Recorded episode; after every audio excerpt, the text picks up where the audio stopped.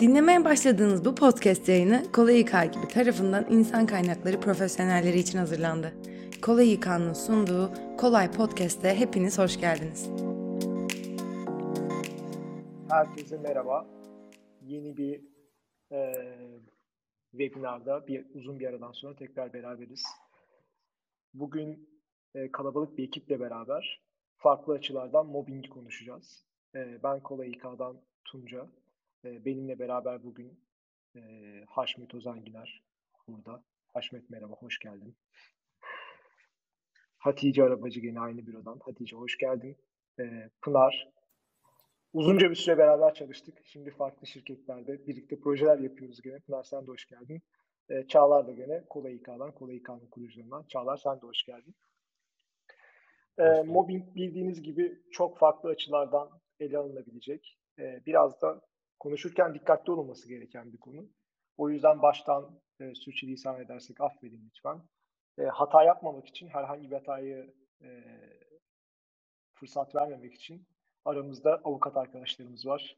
Bir İK'cı var ve çok uzun süredir insan kaynakları profesyonelleriyle, şirketlerle çalışan e, bizler varız. E, bugün önce Pınar'la İK'cı gözünden mobbingi ele alacağız. Sonra hukuki boyutunu konuşmak için Hatice ve Haşmet'le beraber olacağız. Sonra da şirket kültürü içerisinde mobbingi değerlendirmek için Çağlar'la ufak bir sohbet gerçekleştireceğiz. Aşağı yukarı bir saatlik yayın planlıyoruz. Ve 15'er 20'şer dakika e, konuşacağız beraber. Dilerseniz bulunduğunuz platformda, LinkedIn'de, Twitter'da, YouTube'da, Facebook'ta yorum kısmından bize sorularınızı iletebilirsiniz. E, istediğiniz zaman soruyu sorabilirsiniz. Ben konuşmacıyı çok rahatsız etmeden uygun bir zamanda soruyu alacağım moderatör olarak eşlik ederken. E, bugün neden bu konuyu seçtik? Birazcık ondan bahsetmek isterim.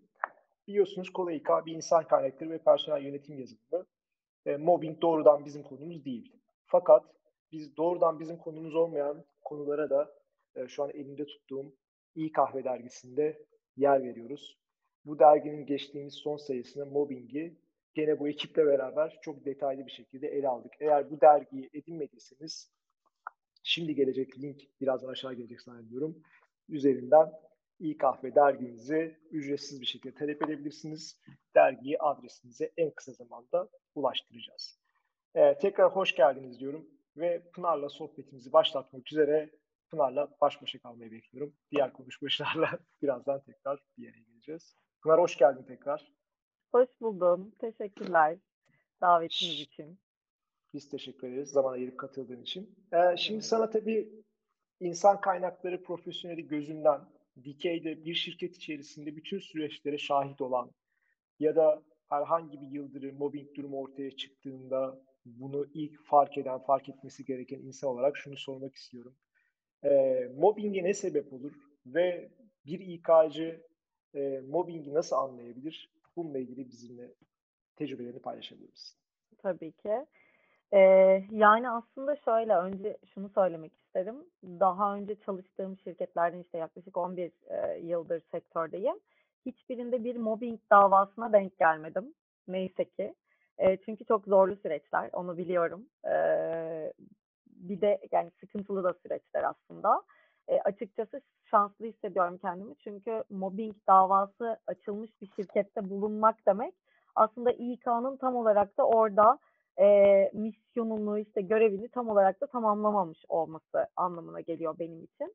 E, çünkü İK'ya büyük iş düşüyor. E, mobbingi de aslında tam olarak böyle yani sadece bireysel bir sorun ya da işte iş yerinde e, kişilere odaklı sınırlı bir sorun olarak ele de almamak gerekiyor. E, son e, dönemlerde işte bu son 20 yıldır özellikle var olan bir e, durum mobbing. E, yaşanan ekonomik değişimler, e, iş yerlerindeki çalışma e, ortamındaki ortamının niteliğinin yarattığı değişiklikler, işte bu kapitalist düzen, e, rekabet falan bunların hepsinin geliştirdiği bir durum olarak görmek gerekiyor aslında bunu.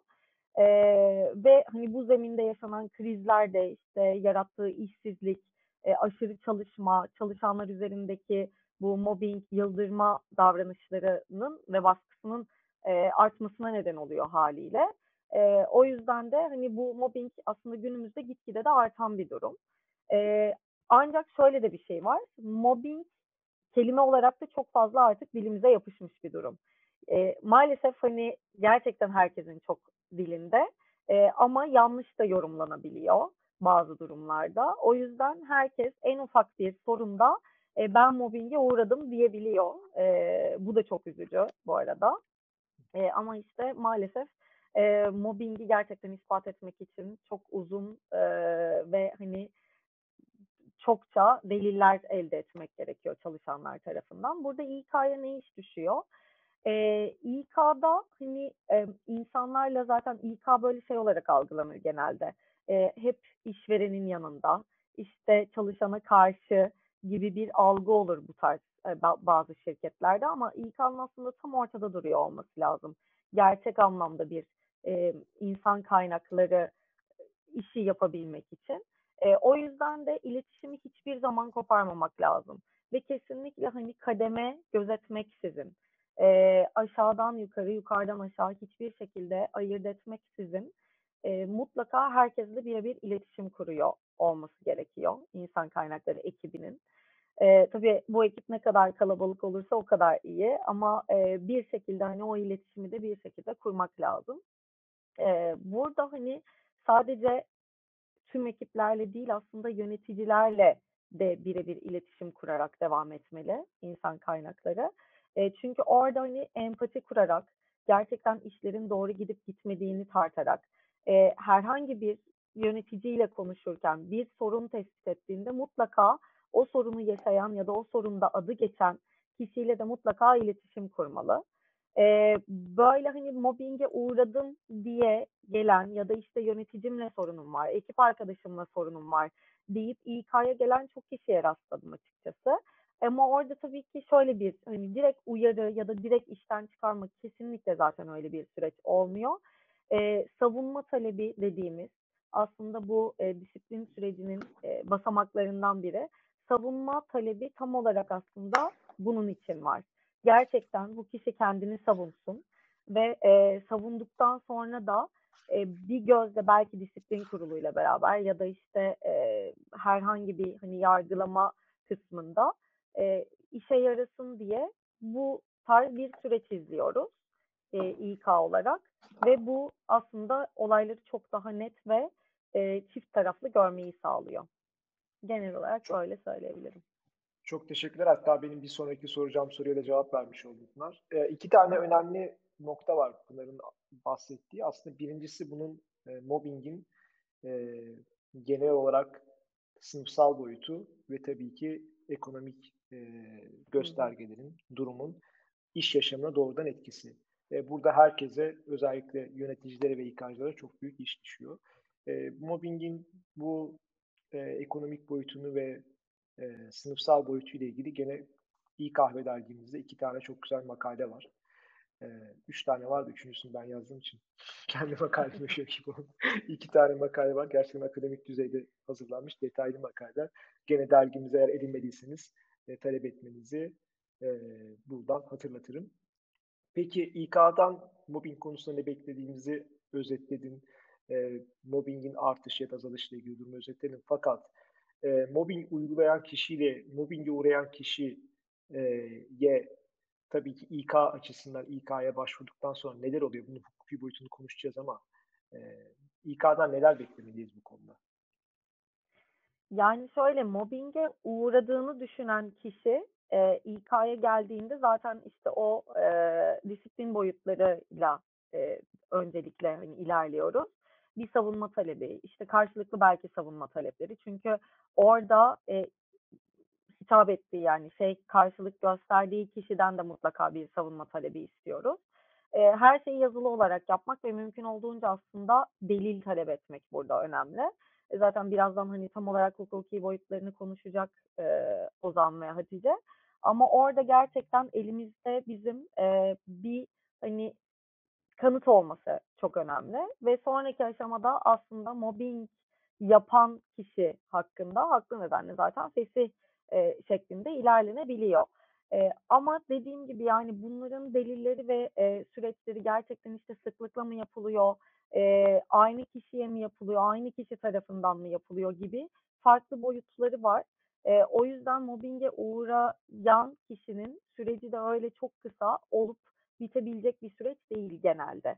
E, tabii ki çok daha kısa taciz ve benzeri konularda çok daha kısa sürüyor bu süreçler. Ama diğer e, taraftan uzun sürdüğü de oluyor. E, mobbinge uğrayan kişiden de hani bahsetmek gerekirse e, orada da yani biz elimizden geldiğince aslında İK olarak o ortamı yaratmamaya çalışıyoruz. İşte çalışma ortamının düzenlenmesi, bu ast üst ilişkisinin gerçekten hani e, ezen ezilen ilişkisine dönüştürülmemesi, e, orada ekip çalışmalarını destekleme, işte çok çalışmanın önüne geçme ya da e, bir kişiye kapasitesinden çok daha az iş vermekte aslında mobbing mobbinge giriyor. E, o yani onların dışında bir sürü aslında farklı şeyler de var yani etik kuralları devreye sokabiliriz gibi. Bunların hepsi aslında İK'nın e, elinden gelen ve bu mobbinge e, izin verilmemesini sağlayan süreçler. Süper. Ee, peki diyelim ki mobbing durumundan şüphelendik, bunu tespit ettik. Hukuki olarak, İK olarak gerekli önlemleri aldık. Ee, hı hı. Ve bu ortaya çıkan durumu umut ediyoruz ki pozitif bir şekilde sona erdirdik. Bundan sonra bir insan kaynakları profesyoneli olarak hem İK departmanı için hem de şirket genelinde tekrar bu mobbing durumunun yaşanmaması için neler yapılabilir? E, ya da bu konudaki önerilerin nelerdir? Hı hı.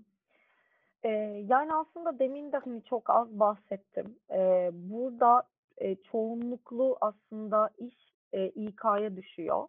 Eee, bazı şirketlerde, böyle, kişilik envanterleri falan yapılıyor. Yani, burada biraz daha, eee, yöneticinin ya da, eee, ekibin, eee, kişiliklerinde herhangi bir, hani, bu, eee, nasıl diyeyim, ego, eee, vari durumlar oluyorsa belki onların önüne geçerek başlanabilir. Eee, sonraki aşamalarda zaten, eee, az önce de bahsettim. Yani iş tanımlarının çok net olması çok önemli burada. Çünkü genel olarak bu arada mobbing'ler hep yöneticilerden alt ekiplere yapılın yapılan, eee, şeyler, durumlar. Eee, bu arada, hani, 3 tip mobbing var zaten. Bir yöneticiden ekibe, bir, eee, iş arkadaşı yani peer dediğimiz, eee, aynı, kıdemde olan insanlardan birbirine yapılan, bir de, eee, daha az rastlanan ekiplerin yöneticilerine yaptıkları mobbingler var. Eee, ama burada, hani, çoğunluklu olanı ele aldığımızda gerçekten, hani, o, eee, iş tanımının, eee, iş analizinin iyi yapılması burada çok önemli. Böylelikle şeyin önüne geçmiş olunuyor. Eee, işte, bir kişi kapasitesinden daha fazla mı iş yapıyor, daha az mı iş yapıyor ya da yapması gereken işi mi yapıyor gerçekten? Farklı sorumluluklar mı veriliyor? E, bu bu arada tabii ki farklı sorumluluklar güzel bir şey ama eğer o kapasite o çalışanda yoksa bu kötü de algılanan bir e, durum olarak devam ediyor. E, onun dışında e, çalışanların kendilerini ifade edebilmeleri çok önemli. Burada belki kendilerini daha iyi ifade edebilecekleri iletişim e, alanında bir eğitim olabilir, bir e, etkinlik olabilir. Burada kendilerini geliştirmeleri sağlanmalı. Eee, zaten, hani, çalışma ortamının düzenlenmesinden bahsettim. Eee, ekip çalışmasını, işte, eee, ama çalışma yaklaşımı olarak belki ele almamız gerekebilir.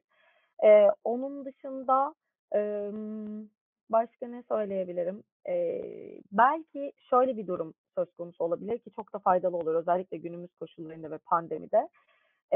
Burada belki çalışanlara psikolojik destek ve bu, hani, yaşadıklarını, bazen yaşadıklarını anlatamıyor insanlar çünkü. Bunu günümüz şartlarında çok daha net görebiliyoruz. İşini kaybetmek istemiyor, katlanmak zorunda kalıyor gibi süreçlerde. Belki şirket içerisinde bir psikolojik destek şeklinde, eee, bir, hani, destek verilebilir. Eee, burada daha net, eee, psikolojik danışmanlar sayesinde daha net anlatılabilir, anlaşılabilir.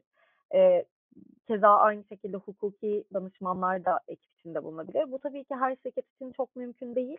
Eee, ama en azından bu durumların önüne geçebilmek için de, eee, bir avantaj olduğunu söyleyebilirim. Çok teşekkürler. Şimdi ekonomik sınıfsal boyutunu aldık. İnsan kaynakları nasıl bir mobbingi sezebilir önden, bunun için nasıl önlemler olabilir, alabilir onları konuştuk. Ee, diğer yandan insan kaynakları departmanından, profesyonelinden ya da yöneticisinden mobbing konusunda neler bekleyebiliriz onu konuştuk. E, bu psikolojik boyutu da çok önemli tabii ki. Çünkü aslında psikolojik yıldırı diye de yıldırı diye andığımız mobbing insan haysiyetine doğrudan saldırıyı da içinde barındırıyor. Ve burada insanın psikolojik bütünlüğünü koruması, sağlaması, işine tekrar odaklanması, bırakın işini yaşamına devam etmesi e, çok zor oluyor. Çünkü burada e, bu yıldırı uygulandığı zaman e, psikolojik bir sürü sorun hatta fiziki bir sürü sorun e, insanda biyolojik olarak ortaya çıkabiliyor. E, burada da hem işverenlere hem şirket yöneticilerine hem de insan kaynaklarına çok büyük bir e, rol düşüyor. E, Pınar çok teşekkürler e, katıldığın. E, sorular olursa seni tekrar yayın alabiliriz. Tamam e, tabii ki. Buradayım. E, görüşmek üzere. Bu arada bir soru gelmiş. Bu yayının kaydı YouTube'da paylaşılacak mı diye. Evet, Kola İK'nın YouTube kanalında e, bu yayının bir kopyasına ulaşabileceksiniz. Konuklarımızı tekrar aldık. Şimdi e, Haşmet Ozan'la konuşacağız. Konuşmaya başlayacağız daha doğrusu. İnsan kaynakları gözünden mobbingi konuştuk ama mobbing aynı zamanda hukuki olarak iyi anlaşılması, temel kavramların iyi öğrenilmesi gereken bir konu. Pınar'ın bahsettiği gibi her e, sınırları zorlayan davranış mobbing olarak nitelenmeyebilir veyahut da bizim iş yaşamı içerisinde e, çok sıradan gördüğümüz bazı davranışlar aslında hukuki boyutunda mobbing kapsamına girebilir. O yüzden bu kısım çok önemli. E, Haşmet merhaba, hoş geldin. E, kısaca kendinden e, ve tabii ki ofisinden bahsedebilirsen e, sonrasında sorularımıza başlayalım. Tuncay hoş bulduk. Ee, sizlerle bu webinarları yapmak zevk. Ee, daha önce de e, birkaç tane yapmıştık. Ee, Pehlivan Güner Bürosu'ndan katılıyorum. Ofisimizin kurucu e, iki ortağından biriyim. Yoğun çalışma alanlarımız arasında e, ticaret hukuku, ilaç ve sağlık hukuku ve gayrimenkul hukukun yanında yine esas çalışma alanlarımızdan birini iş hukuku teşkil ediyor. Dolayısıyla e, mobbing de dahil olmak üzere birçok e, iş hukuku davasıyla haşır neşir olduk. E, Pınar e, şanslıymış, hiç mobbing davası görmedim dedi e, iş hayatım boyunca. Bu aslında onun e, çalıştığı ve yönettiği İK birimlerinin de iyi işlediğinin bir göstergesi. Biz tabii mesleğimiz itibariyle her dava türüyle e, sık karşılaştığımız gibi e, mobbing davalarıyla da karşılaşıyoruz. Az sonra da bu e, hem bizim e, bizzat e, deneyimlediğimiz hem de e, başka durumlarda e, mobbing iddiasına konu olup da mahkemelerce ele alınmış e, kararlardan yola çıkarak mobbingin, mobbingin hukuki teknik boyutunu anlatacağız.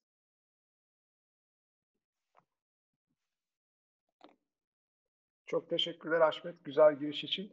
Ee, şimdi ben sorularımı soracağım. Umarım yanlış bir şey söylemiş olmam. Ee, yanlışsa da burada hep beraber düzeltiriz.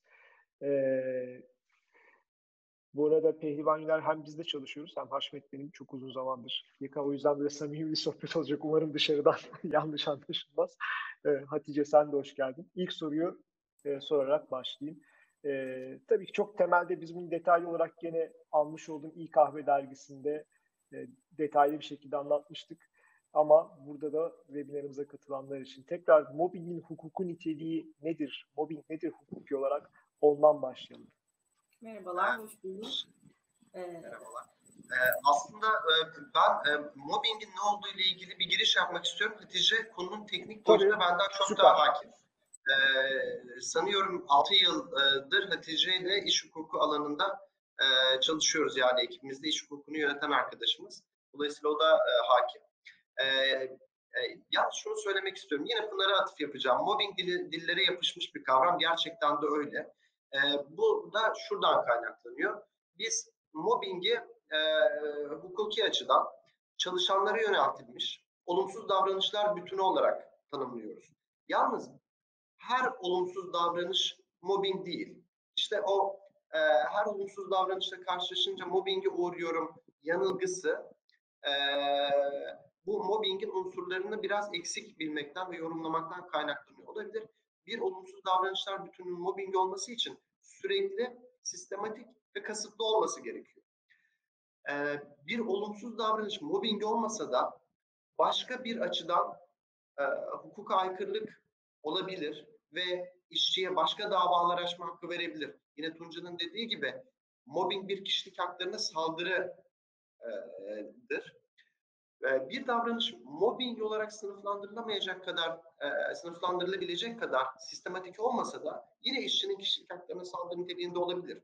Ama onun adı mobbing değil, başka davaları ve başka taleplere yol açabilecek, konu edilebilecek bir durum oluyor.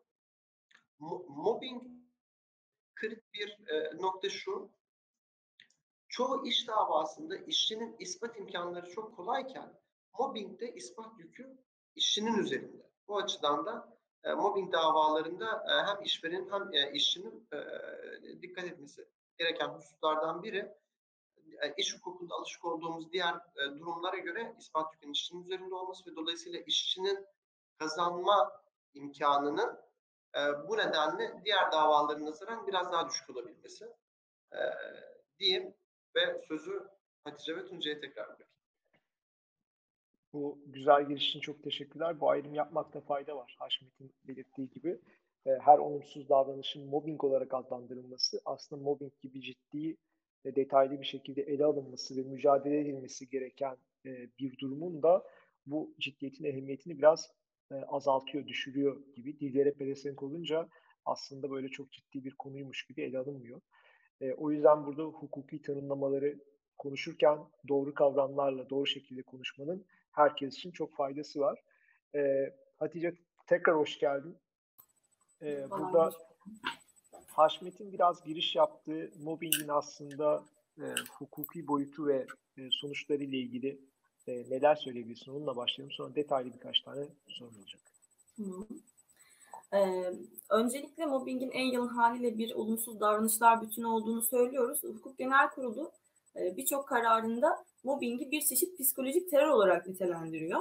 E, ama dediğimiz gibi her olumsuz davranışta mobbing değildir. Belli unsurlar arıyoruz az önce bahsedildiği gibi. Süreklilik, sistematiklik ve kasıtlılık. Bunu yine Yargıtay 22. Hukuk Dairesi 2016 yılında verdiği bir kararda şu şekilde söylüyor.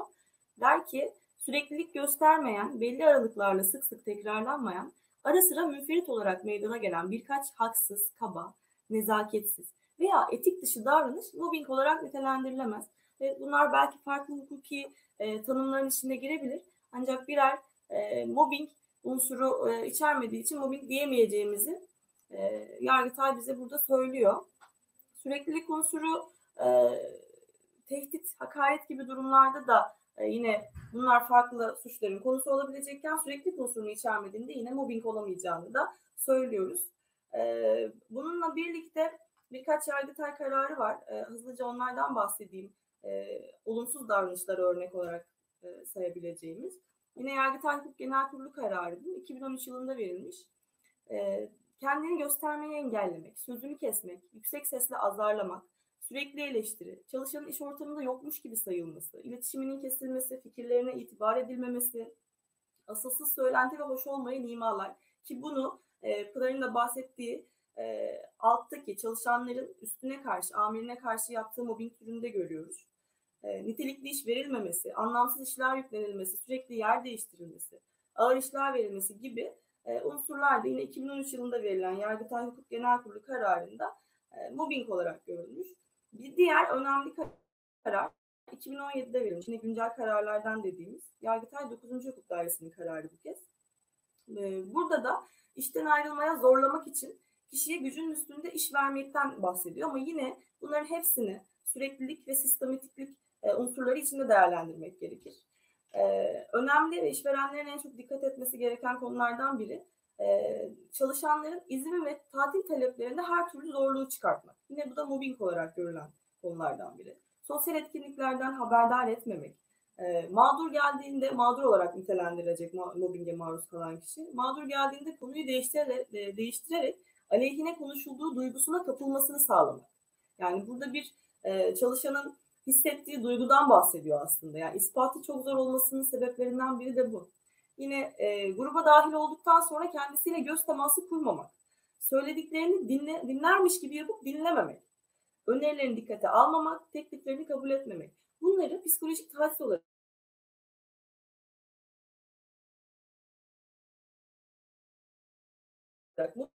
görüyoruz ki nereden olmadığını söylüyor. Bunun sebebi e, mobbingin hukuki niteliği ve sonuçları kısmında aslında bahsedeceğimiz mobbinge uğrayan kişinin e, neleri hak kazandığı konusunda karşımıza çıkıyor. E, bunlara maruz kalan kişilerin yani mobbing bir haksız fiildir evet. E, kişi de psikolojik taciz e, kişiyi psikolojik tacize maruz bırakır evet. E, neler yapabilir çalışan? İş akdini feshedebilir. Bir kıdem tazminatına hak kazanabilir. Ancak iş akdini feshetmeyip manevi tazminat talebinde de bulunabilir. Yani çalışan aynı zamanda bunları yaşarken işe devam etmeyip e, işe devam edip e, farklı dava türleri de açabilir. Ancak bunların tamamı e, psikolojik tacizin sınırına e, ve e, ne derecede kişilik haklarını ihlal ettiğine bağlı olarak karşımıza çıkıyor. Çok teşekkürler. Bu enteresan bir nokta. Yani bir işçi mobbinge maruz kaldığı zaman bir iş hakkını feshedebilir eğer işten ayrılmayı tercih ediyorsa. E, ikincisi mazmit ve manevi tazminat talebinde bulunabilir. Buna işe devam ederken yapabileceğini söylüyor. E, peki burada her olumsuz davranış mobbinge işaret etmez. Başka tanımlı olumsuz davranışlar da var demiştin. burada çalışanlar bu ayrımı bir nasıl yapacaklar kendileri maruz kaldıkları durumla ilgili. E, ikincisi bunun mobbing olmadığını ama başka türlü psikolojik bir takım yıldırı baskılar olduğunda ne gibi yollara başvurmalı? Nasıl destek almalı? Bu konuda bize aydınlatabilir misin? Tabii. Ee, şimdi ayrım konusundaki temel unsurumuz sürekli olması ve sistematik olması. Yine bir e, somut olaydan gideyim. Bir e, hukuk genel kurulu var ve temel mesela mobbing konusunda çalışanların en çok bildiği kararlardan biridir. E, bu da yine 2013 yılında verilmiş bir karardı. Burada şu kararın şöyle bir özelliği var. E, görev yeri değişikliği aslında bildiğimiz işverenin yönetim hakkı kapsamında yapabileceği bir e, normalde e, bir husus. E, ama bu olayda görev yeri değişikliği mobbing olarak sayılmış. Yani işte her olay e, olay bazında sadece kendisi şu mobbingdir, bu mobbing değildir diye nitelendiremiyoruz her olayı. Olayın tamamını, e, davacının durumunu, çalışma süresini, e, bazı hallerde işte evli olup olmadığını değerlendirebileceğimiz e, bir karar bu. Burada e, davalı bir banka, davacı ise bir avukat. E, bankanın İstanbul iş yerinde çalışıyor. 56 yaşında ve bir evli kadın olarak nitelendiriyorlar bu şekilde. Özellikle bunlardan bahsedilmiş.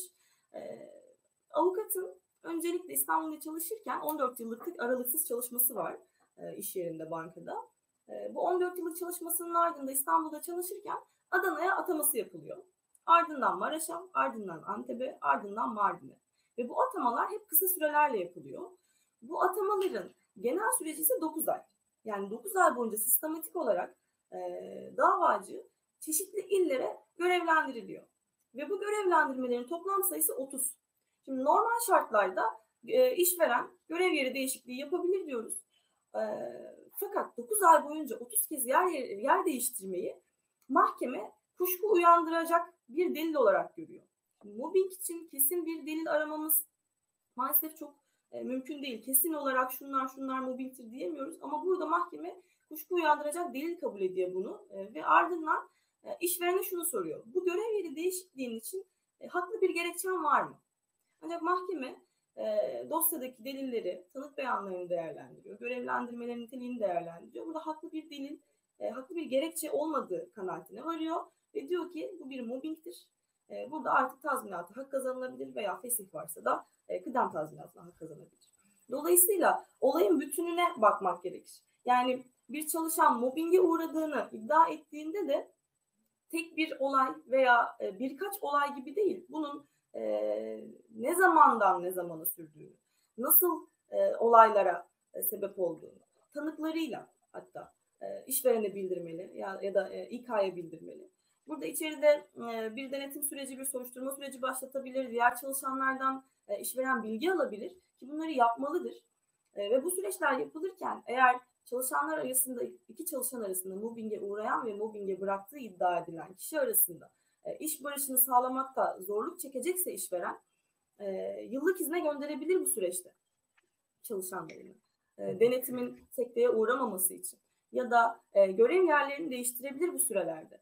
E, bir, bu sürecin sağlıklı bir şekilde il, ilerleyebilmesi için, yürütülebilmesi için e, tüm imkanlarını ortaya koymalı ve olabildiğince e, detaylı olarak süreci bir ya da birkaç olay dışında e, geniş bir sürece yayarak e, diğer öncesini ve sonrasındaki olayları değerlendirmeli. Çok teşekkürler. Ee, benim özetlemem gerekirse konuşulanlarda birincisi e, bir davranışı mobbing olarak niteleyebilmeniz için haklı bir gerekçeye dayanmaksızın e, sistemli, sistematik olarak ve sürekli olarak e, tekrar eden şekilde bir olumsuz davranış sergilenmesi gerekiyor. Bunun da tespitini tabii ki nasıl yapacağımızı birazdan konuşacağız. Bu arada bir soru gelmiş, onu alabilir miyiz YouTube'dan? Tufan sormuş. Tufan da bizim ekibimizde. E, diyor ki mobbing davasında davalı sadece işveren gösterilebiliyor değil mi? İşverenin mobbingi yapan üçüncü bir kişi rücu etme hakkına iş, sahip midir? İşverenin mobbingi yapan üçüncü bir kişiye rücu et, etme hakkına sahip midir? E, burada yani sorumluluk doğrudan işverene mi aittir? Ben de cevap isterseniz Ozan Bey. Ee, normalde bu bir eğer işçi iş akdini feshettiyse, mobbinge bağlı olarak bir kıdem tazminatı talep ediyorsa burada davalı konumdaki işveren olmalıdır. İşverenin bir çalışanına da bu davada davalı konuma getiremeyiz. Ama e, eğer işçi iş akdini feshetmediyse ya da feshedip de bir manevi tazminat ya da maddi tazminat davası da açıyorsa burada e, davacı yani işçi konumundaki kişi üçüncü kişiye de e, davayı açabilecek durumda. Yani olayın, davanın ne davası olduğuna bağlı olarak e, üçüncü kişilerin davaya dahil edilip edilemeyeceği konusunu değerlendirebiliriz. Cevap için çok teşekkürler. Demin birden girmiştik. İkincisi bahsetmek istediğimde aslında her e, durumun kendi bağlamında ve e, özgün durumunda değerlendirilmesi gerekiyor diye e, anladım ben. Mobbing olup olmadığına karar vermek için.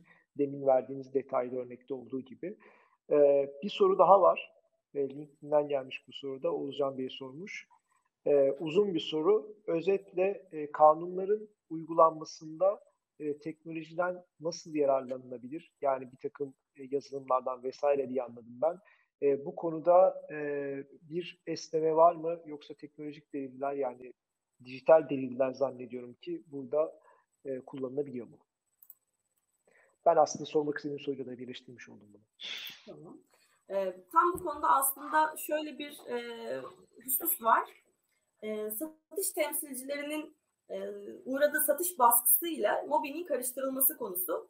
Burada e, sanıyorum ki 2015-2016 kararı e, davacının iddiası şu. Satış temsilcisiyim diyor ve bana müdürlerim e, mail yoluyla yani delil olarak e-postalarını gösteriyor. Mail yoluyla ve telefonlarla e, sabah akşam satış baskısı yapıyordu. Beni sürekli arardı, satışlarımı arttırmamı söylerdi. E, bu konuda sürekli bir baskıya uğruyordum ve bu satış baskısıyla mobbing zaten sık sık da karıştırılabilen bir şeydi. E, mahkeme şunu diyor, ben senin mail yazışmalarını delil olarak kabul ediyorum. Yani eğer sen e, maillerinde e, bir baskı yapıldığını iddia edip bunu da kanıtlayabiliyorsan yani maillerin içeriği de bu yöndeyse bunu kabul ederim. Ancak e, sen satış temsilcisisin. E, dolayısıyla senin e, hedeflerin arttığında, satışın arttığında, hedefine yaklaşabileceğinden prim alacaksın. Nihayetinde satış baskısı dediğin şey aslında senin para kazanman için yapılan bir şey. Ama diyor buradaki e, satışların, hedeflerin tutturulabilir hedefler olması. Yani bir grupta 10 kişinin hedefi 5 iken senin hedefin 20 ise bu ulaşılabilir bir hedef değildir. Nihayetinde bunun bir mobbing olabileceği söylenebilir. Yapabileceğinden fazlası yüklendiği için. Ama eğer hedefin tutturulabilirse ve maillerde de bir hakaret veya küçük düşürücü söz yer almıyorsa sadece satış baskısı dediğimiz şey mobbing olarak kabul edilemeyecektir. Dolayısıyla sorunuzun cevabı evet e-postalar, mail yazışmaları, e, bu mail yollarıyla, e-posta yazışmasıyla yapılabilen küçük düşürücü sözler olabilir, hakaretler olabilir. Delil midir? Evet delil olarak kabul edilir. Ama dediğim gibi içeriğine e, bağlı olarak e, işte sistematikliği, süreklilikliği ve içerdiği ifadelere bağlı olarak değerlendirmelidir. Ben de bir ekleme yapmak isterim. Ee, özellikle Oğuzhan Bey'in e, teknolojik imkanların bazı kanunlar nedeniyle veya teknolojik delillerin bazı kanunlar nedeniyle delil olarak kullanılamayacağına ilişkin. Şimdi e, böyle bazı şeyler vardır ki, uyuşmazlık türleri vardır ki çok da böyle hukuki detaya boğmak, e, boğmadan anlatmaya e, çalışmak isterim.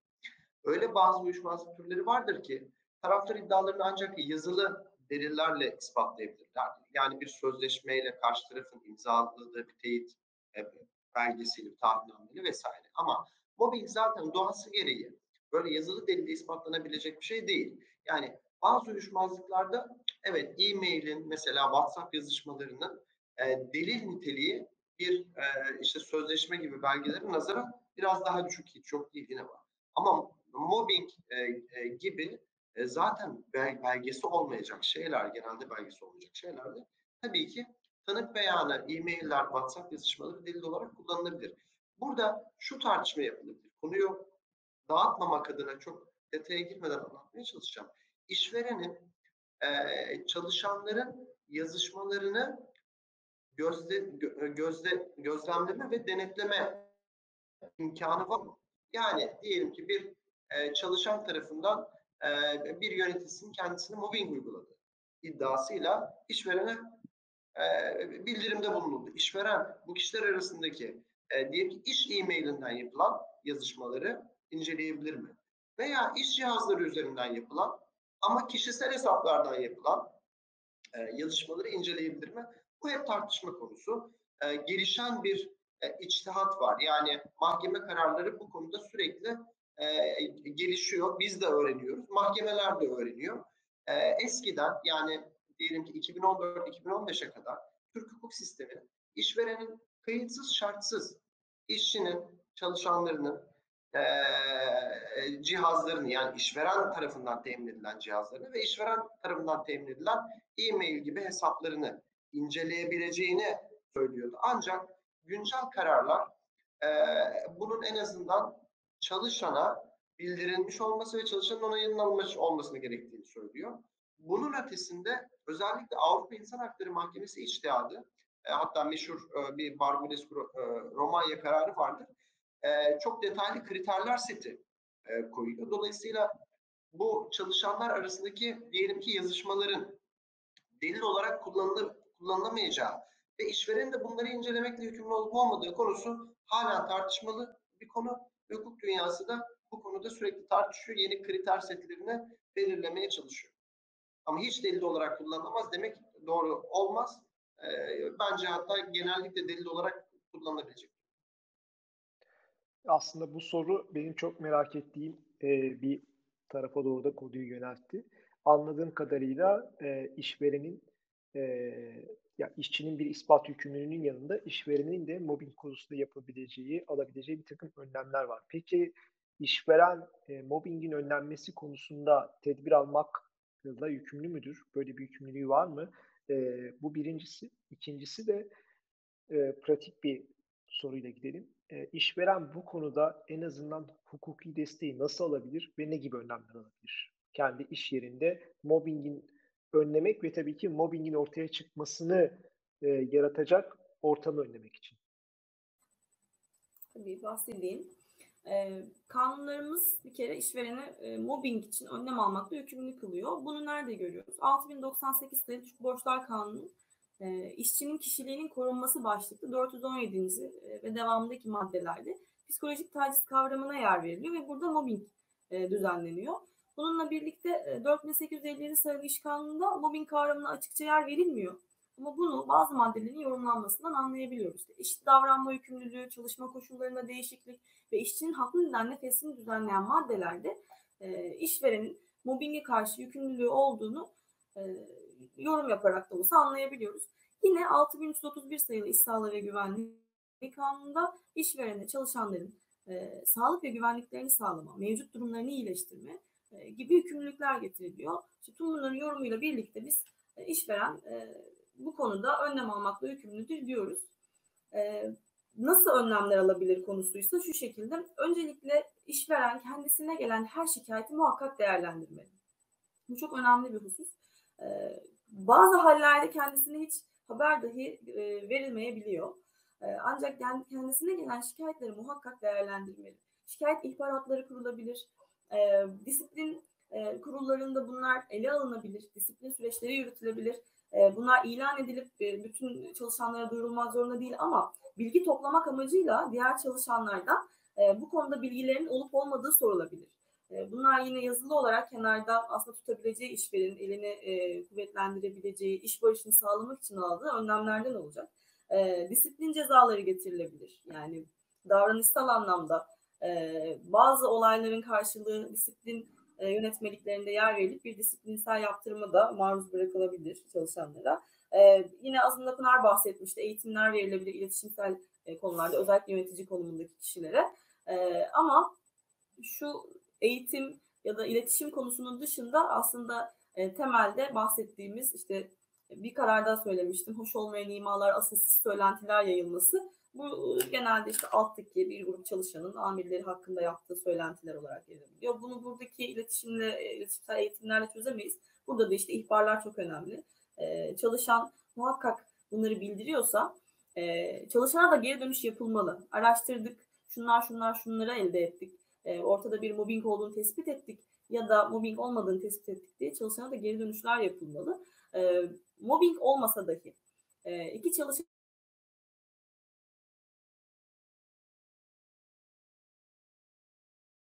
arası gelmiş, e, onlar artık değerlendirilmişse e, mobbing olmasa dahi çalışanların görev yerlerinin değiştirilmesi e, gündeme alınmalı. E, bunun dışında mobbingi e, mobbing uygulayan kişiye tespit edildiyse, bundan artık emin durumdaysa da e, işte savunması alındıktan sonra, diğer hukuki yollar tüketildikten sonra yani e, altı doldurulduktan sonra e, fesih hakkı gündeme gelebilir. Ama burada fesihin yine en son çare olmasını, e, kesinlikle emin olunduktan sonra uygulanması gerektiğini hep söylüyoruz. E, fesih ilk aklımıza gelen değil, en son aklımıza gelen şey olmalı.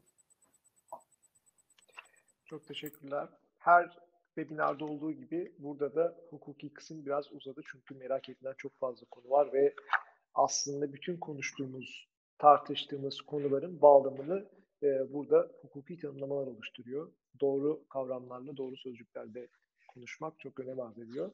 E, Haşmet'e ve Hatice'ye katılımları için ve zaman ayırdıkları için tekrar teşekkür ederiz.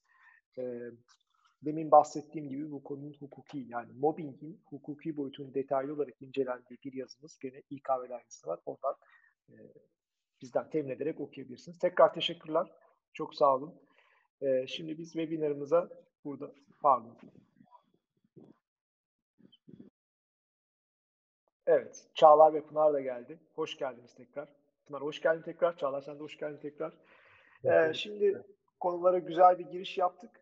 Ee, burada özellikle Hatice'nin bahsetmiş olduğu e, iş barışını, çalışma barışını sağlamak konusunda tabii ki şirket kültürü önemli bir e, yer tutuyor.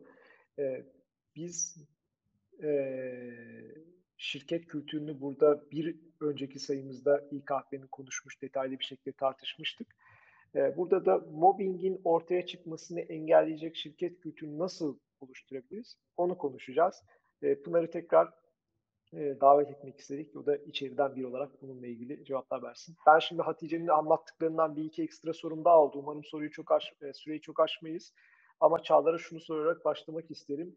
E, Çağlar, şirket kültürüyle mobbing arasında nasıl bir ilişki var? Doğrudan bir ilişkiden bahsedebilir miyiz?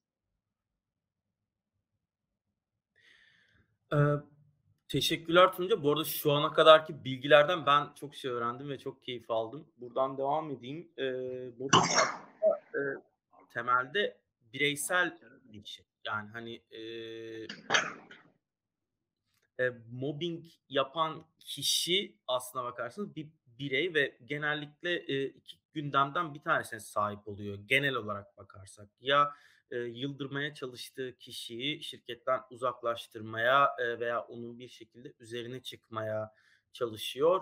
E, ikinci ihtimalde bundan zevk alıyor ki gördüğümüz kadarıyla bu ikinci ihtimal daha sık gerçekleşebiliyor. Yani kariyerle alakası yok. E, kişi tamamen bir kişiyi ezmekten, onu aşağılamaktan, onun canını sıkmaktan e, duygusal, ruhsal bir keyif alabiliyor. E, bireysel olmasına rağmen bu kişilere izin veren yapı kültürel. Eee, eğer ki şirket kültüründe, eee, buna izin veren bir, eee, yaklaşım yoksa, eee, en fazla ben mobbing yapacağım diyen insan bile, eee, en iyi ihtimalle şirketten kısa zamanda gidecektir istediği şeyleri istediği şekilde, eee, yapamadığı için. Eee, kültürü tekrar birkaç webinarda özetledik ama kültürün ismini tekrar koymakta fayda var burada. e, kültür bir çalışanın bir şirkete girdikten sonra 2-3 ay içerisinde yapmaya başladığı şeyler. Yani e, örneğin bir şirkete girdiniz, bir öğlen yemeğe çıktınız ve o öğlen yemeğinde yeni 2-3 iş arkadaşınızla oturuyorsunuz. Ve birdenbire iş arkadaşlarından diğeriyle veya yöneticileriyle veya altlarındaki bir kişiyle alakalı bir dedikodu yapmaya başladılar. Ve çok ağır sert bir dedikodu yapıyorlar. Ne yaparsınız? Genellikle bir, bir öğle yemeği, iki öğle yemeği, üç öğle yemeği derken ikinci ayın sonunda kendinizi ha bu şirkette bu işler böyle yürüyor deyip bu dedikoduya dahil olmuş bir şekilde bulursunuz ve kendinizi birdenbire ya bu mobbing miydi? Biz zaten herkes hakkında bu dedikoduları yapıyoruz.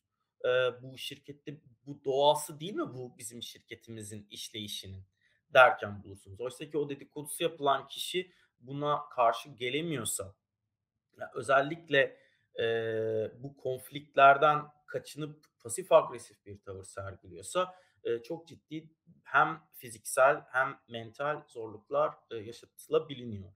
O yüzden bu kültüreldir.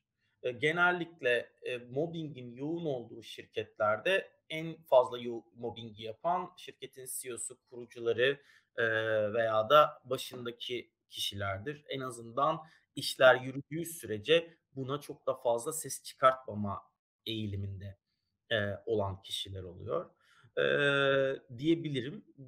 Sen istersen sorunu sor ama burada ufak bir şey daha ekleyeceğim. Şu ana kadar konuşulanlara senin sorun dışında ufak bir ekleme yapmak istiyorum. E, mobbing e, bir suç yani yasada geçen bayağı cezası olan e, maddi veya manevi cezası olan bir suçtan bahsediyoruz.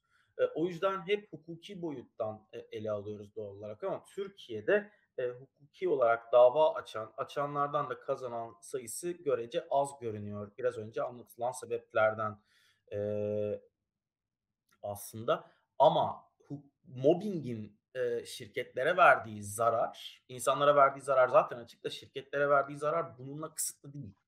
Bir şirkette mobbing varsa bir işler yürümüyor demektir. İki, sizin çok büyük bir yatırımla işe aldığınız insanlar bile her an şirketten ayrılabilir demektir. Ve en kötüsü de mobbing yapan bir şirket dışarıda bilinir çünkü insanlar konuşurlar bunu. Ee, yani ben şirketimde mutlu değilim. Bana bu şekilde mobbing yapılıyor dediğinde ya örneğin e, şirket ismi veremem ama X şirketi de bir arkadaşın çalışıyor.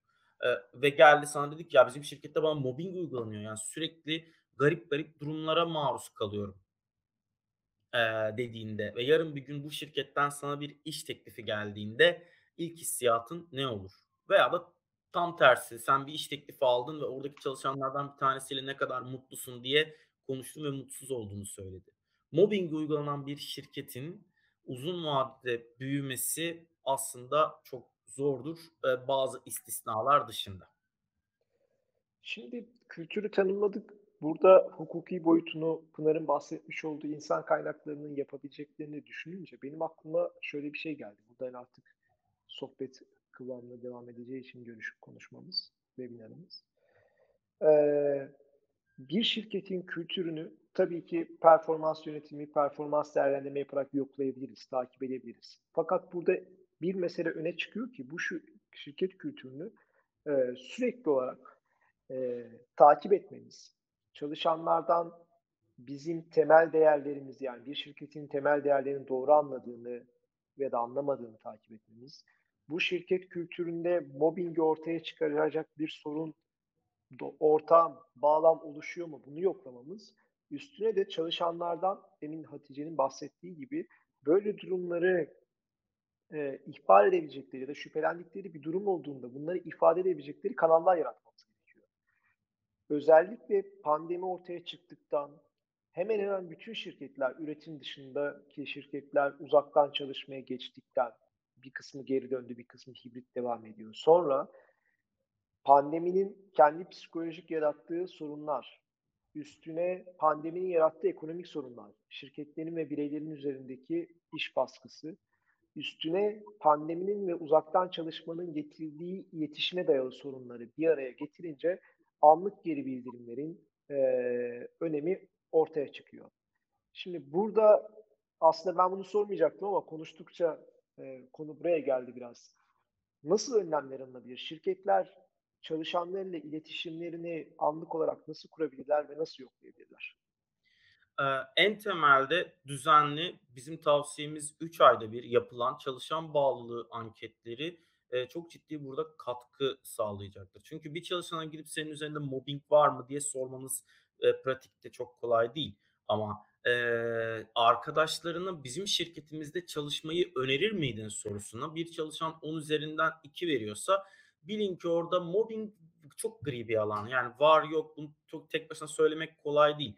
Ama bir şekilde o çalışana bir konuda e, iyi davranılmıyor. Bir şeylerden mutlu değil e, ve bu mutsuzluk e, yayılır, yayılabilir, yayılıyor demektir. Ve bu şirkette bireysel mi yoksa kitlesel mi bunu görmekte fayda var. Şu anda biz bu arada e, kolay hikaye içerisindeki bütün şirketlere e, VFocus üzerinden e, bir e, seferlik e, şey, yani bütün bir şirket için çalışan bağlı anketi yapmalarına ücretsiz bir şekilde yardımcı oluyoruz e, bu dönemde. Eğer ilgilenenler varsa bize ulaşabilirler ve bunu yapıp sonuçlarını hep beraber e, görebiliriz. E, çünkü bu önemli. E, bu çalışan bağlı anketlerinden çıkan sonuçlar ciddi bir bilgi veriyor. E, şeyi biraz daha konuyu değiştirip seninle beraber Tunca muhabbetle beraber Türkiye yapısı olarak bir mobbing ülkesi aslına bakarsan. E, çünkü e, ülke ül, şirket kültürünü ülkenin kültüründen ayırmak çok zor. Yani insanlar zaten şirkete ülkenin eğitim sisteminden, ülkenin kültüründen, yapısından e, eğitilerek geliyorlar. Ve e, bu aslında e, noktada ülkeler şöyle ayırabilir. Kuralların önde olduğu ülkeler var, insanların önde olduğu ülkeler var.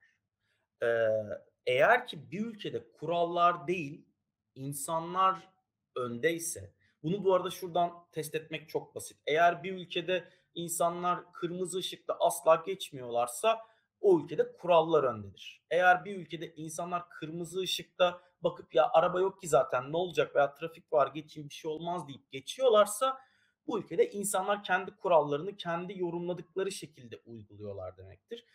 Biz Türkiye'de kendi kurallarımızı kendi yorumladığımız şekilde uygulayan bir kültüre sahibiz. Ve mobbingin doğuşu zaten şundan geliyor. Bir kişi diyor ki şirkette bu iş benim kurallarıma, benim istediğim şekilde yapılacak. Bu işin kuralları beni ilgilendirmiyor. Benim isteklerim ve benim yapmak istediğim şey kurallardan daha önemli dediğinde başlıyor genellikle. Yani birey sistemden daha öne geçtiğinde mobbing, e, birey kendi sistemden üstün gördüğünde mobbing başlıyor. E, o yüzden e, Türkiye'deki şirketlerin e, dediğim gibi sadece zararı yarın bir gün çalışanların bir mobbing davası açması değil değerli çalışanları kaybetmek, işin yavaşlaması, yeni çalışanları alırken zorlanmak. O yüzden çalışan bağlı anketlerini sıklıkla yapıp bunun sonuçlarını takip edip çalışanlar eğer mutsuzsa bunun için aksiyon almaları bu tip yoğun mobbing ülkelerinde çok gerekli. Çok güzel oldu. Almış olduk. Ben biraz konuyu açayım. Ee, Huawei Türkiye ARGE Merkezi'nin geliştirmiş olduğu vFocus çalışan bağlılığı ve anlık geri bildirim uygulaması bizim Kolay İK içerisinden kullanılabiliyor.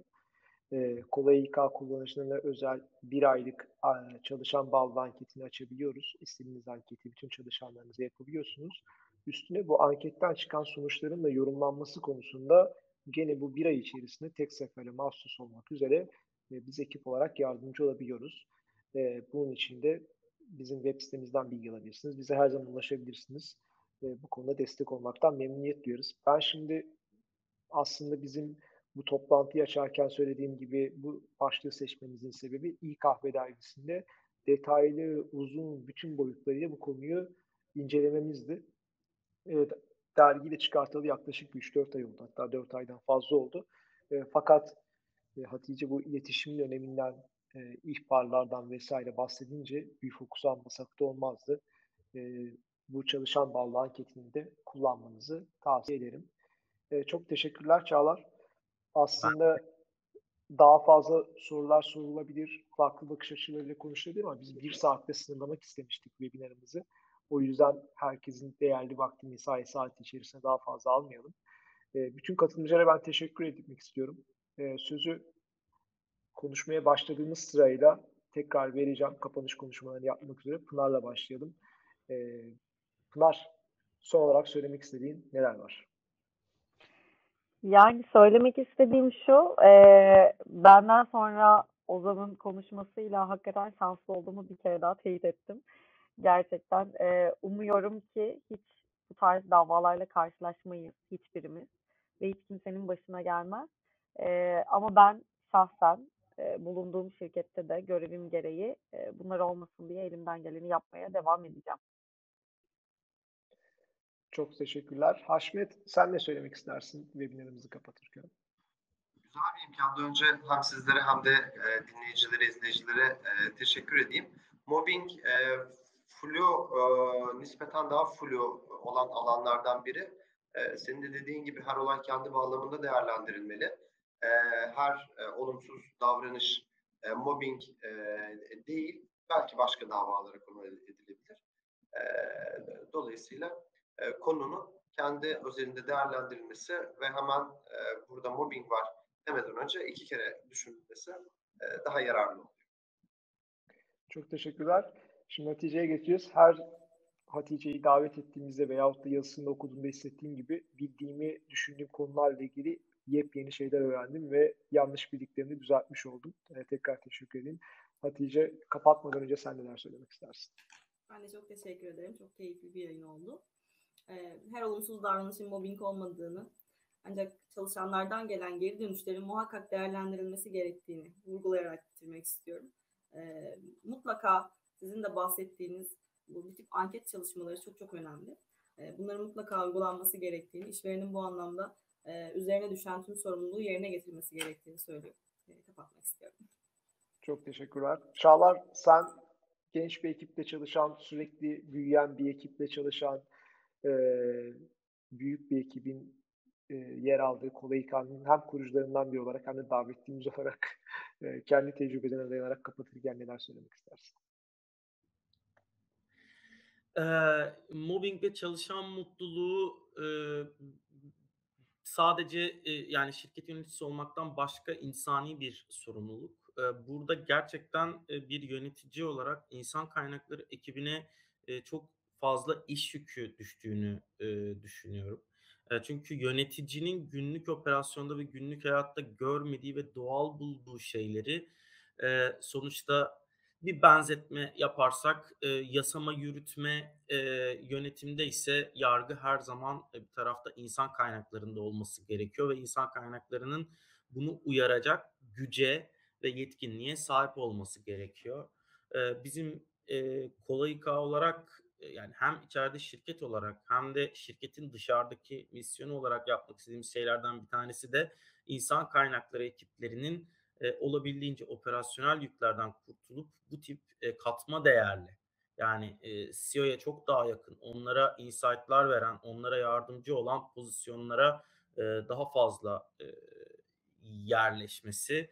E, çünkü buna ihtiyaç var şirketlerin büyümesi, sağlıklı bir şekilde devam etmesi ve hatta dediğim gibi tüm bunlardan daha büyük bir sorumluluk olan çalışanların, iş arkadaşlarınızın mental, fiziksel e, yapılarını, hayatlarını koruma altına almak için. Çok teşekkürler. Ee, başlangıçta söylediğim gibi bu webinarın konusunu biz İyi Kahve dergimizin son sayısında işlediğimiz mobbinge ayırmak istemiştik. E, bu yayın YouTube'da da yer alacağı için sonradan da izlenecek olma ihtimalini göz önünde bulundurarak e, dergiyi edinmek istiyorsanız en kısa zamanda bize ulaşmanızı tavsiye ederim. Çünkü sınırlı sayıda basılmış bir dergi. Tekrar ediyorum ücretsiz bir şekilde adresinize ulaştırıyoruz bu dergiyi. Burada konuştuğumuz zaman dolayısıyla kısıtıyla konuşamadığımız birçok konuyu dergide yer verdik. E, ikincisi mobbing insan haysiyetine doğrudan dokunan kişilik haklarını zedeleyici bir davranış. E, ne zaman böyle bir konu geçse, buna benzer toplumsal bir konu geçse ya da psikolojik bir konu geçse, e, ben açıkçası önce durup bir acaba kendi davranışlarımda buna yol açabilecek, yorumlanabilecek bir şey var mı diye bakıyorum. Sonra çevremde böyle bir şey var mı diye bakıyorum ki engelleyebileceğim, yapabileceğim bir şey var mı diye bakıyorum. E, sonra da bu konuyla ilgili eğer yeterli bilgiye sahipsem bunu yaymanın bir sorumluluk olduğunu düşünüyorum. Ee, umarım bu yayında bu sorumluluk bilinciyle herkes önce kendisine, çevresine ve içinde bulunduğu şirkete bakma imkanı bulur. Ee, son olarak bu yayınların hazırlanmasında, size ulaşmasında arkada çok büyük bir ekip çalışıyor. Yani ben sabah oturduğumda bu yayın için her şey hazırdı.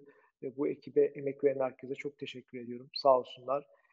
Sizlere dinlediğiniz bu mesai saati içinde bizimle birlikte olduğunuz için teşekkür ederiz. Hem bu yayınla ilgili hem dergiyle ilgili hem de gelecek yayınlarla ilgili bütün yorumlarınızı bize iletebilirsiniz. E, iletişim, iletişim et kolayik.com'dan bize ulaşabilirsiniz. Tam bir saatte yayını kapatıyoruz. Herkese hem katıldığı hem dinlediği hem de bu yayına imkan sağladığı için teşekkür ederim. İyi çalışmalar.